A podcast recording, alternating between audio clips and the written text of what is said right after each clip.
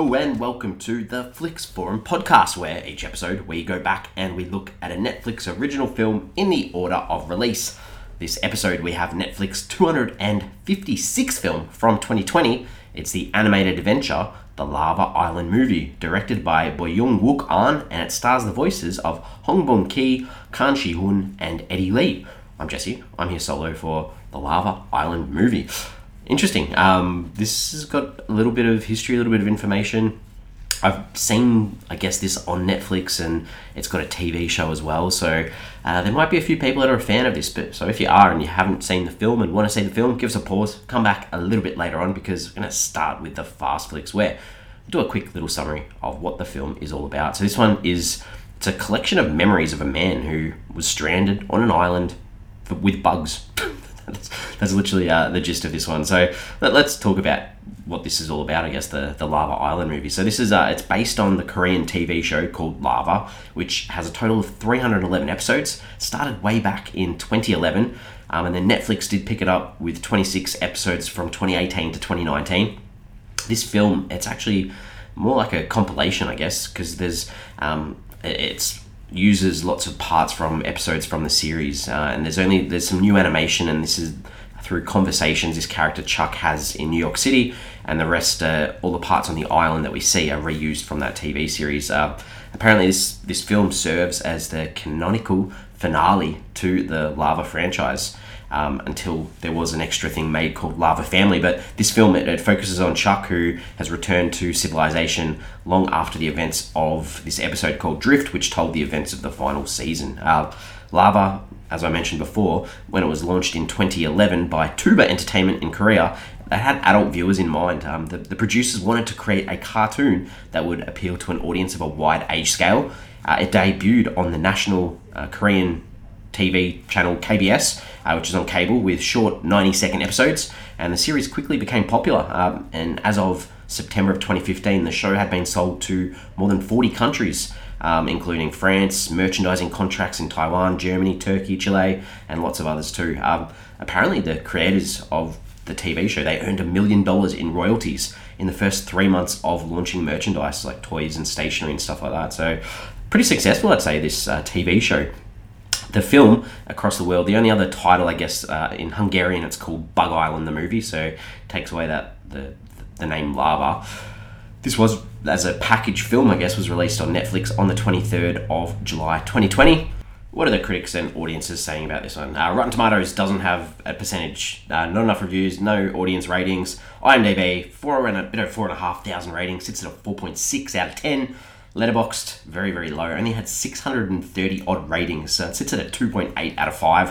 Um, and it's been logged by a bit under a thousand people. So, what are my early thoughts for this one? Uh, I'm not sure how Netflix thought this was a good idea. Audiences deserve better. This is uh, pretty ordinary, and you're not going to hear many positive things from me about this one at all. So, um, I'd like to talk about characters in the film. This one's tricky.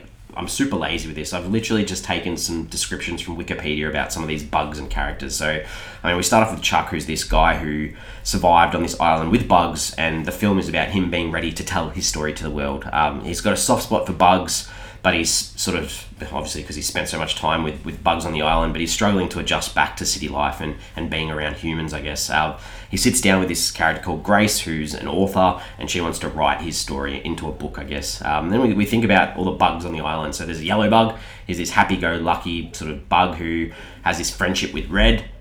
Red's this other bug on the island. So usually yellow obeys red, um, but yellow he loses his mind in front of food, changes colors with emotions. Um, Red, the other bug, hot tempered, greedy, uh, shriek, shout, screams, anger, fear, frustration, panic.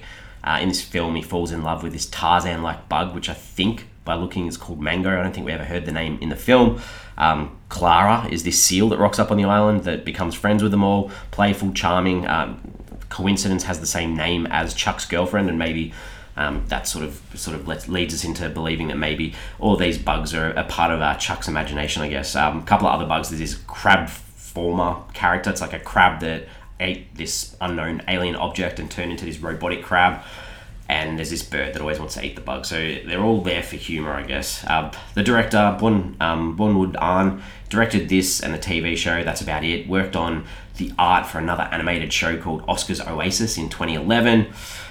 Um, I'm struggling. Look, scenes. Uh, anything that stood out. Nothing. There's nothing that stood out for me. Things that I thought were rubbish. It's really hard because the whole thing was. But I guess the a couple of specific things. The first time we meet these bugs, they steal uh, Chuck's candy, and there's this endless chase, which just put me off the film straight away. Um, this film relies on fart jokes. Like there are so many fart jokes. Every single fart joke was not funny or clever, and there are so many. Clara the Seal, I touched on it before. Chuck and every creature on this planet. She sort of goes off the island for a bit, and they all make this song to sing to her. And then we cut back to the present time in New York City, where Chuck's sitting across this table singing that song to um, the reporter Grace. It was just horrible.